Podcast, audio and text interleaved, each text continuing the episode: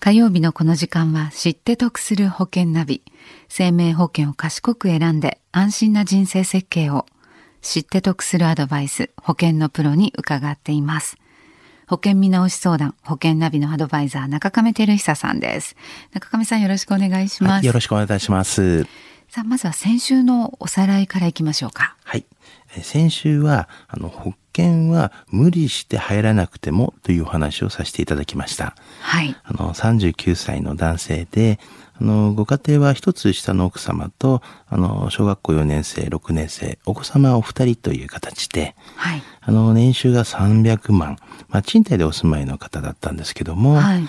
現在加入保険会社さんから保険の見直しを迫られていて、まあ、生活の環境からや、まあ、収入や加入している保険を考えて、あの、日常生活に支障があるようではいけませんね、ということで、はい、で、保険は全て見直ししなければならないわけではないというようなお話をさせていただきましたね。はい。では、中亀さん、保険ナビ、今週のテーマは何でしょうか？はい。今週のテーマは、裏技コンバージョンです。はい。以前も中亀さん、コンバージョンということお話しいただきましたけれども、裏技があるんですね。はい。そもそもあの、コンバージョンとはっていうところからおさらいをさせていただきますと、はい、定期保険からあの就寝保険に無審査で変更ができることを言うんですね。はい。で、それを知った上で、まあ、今回、裏技コンバージョンについてお話をします。はい。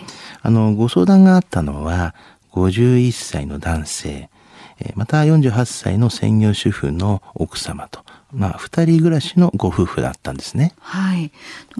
このご夫婦はどんな保険に入ってらしたんでしょうか？はい。あの、旦那様はですね、収支の300万円、また養老保険で200万円と。で、その他にアカウント商品とか、あと、がん保険、うん、あと、個人年金も入られてたんですね。はい。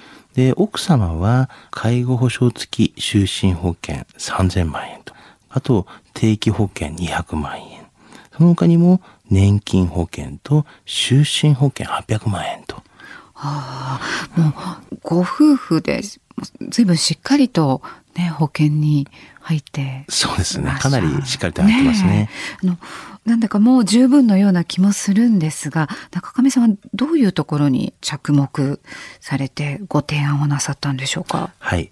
このご夫婦ともですね、しっかりした保険を加入されていますので、あの、就寝保険や年金、あの、養老保険などは積み立てにもなりますし、はい、あの、そのままでまあ構わないと思うんですよね。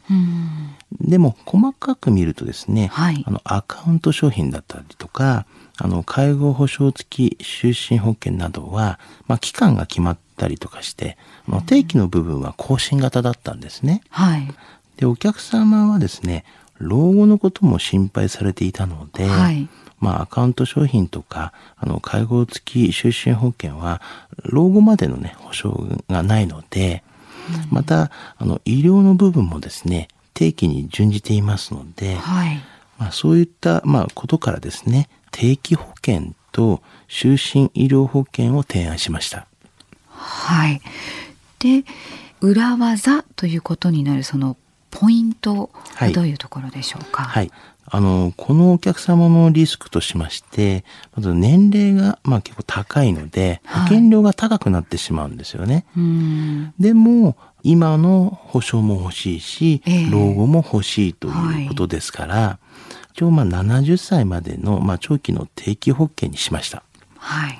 これですとですね、あの保険料も安く、更新もなく、で、老後は収支に変更ができますし、うん、その他の加入している就寝保険も考えてですね、はい、あのコンバージョンの保証額も少なくできますので、うん、あの今言ったいくつものリスクを回避できるんですね。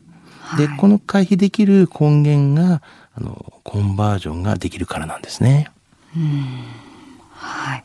で、それを知っていないと、はい、その、今回の、あまあ、見直しで、なんか、こういう案は出てこないですよね。そうですよね。まあ、一般的に言うと、就寝保険みたいな形になっちゃう可能性が多いですけどもね。はい。中亀さん、今日のお話、取得指数いくつでしょうか？はい。ズバリ100です。はい。お客様のリスクは多様にありますよね。うん、あの、死亡保障や医療保障という同じような商品ですが、あの、こういったコンバージョンのように仕組みをうまく使うことによって全く違うものになるんですね。今のお話を聞いていて保険についてもっと知りたいなと思われた方、中亀さんに相談してみてはいかがでしょうか。詳しくは FM 横浜ラジオショッピング保険ナビ保険見直し相談に資料請求をしてください。中亀さん無料で相談に乗ってくださいます。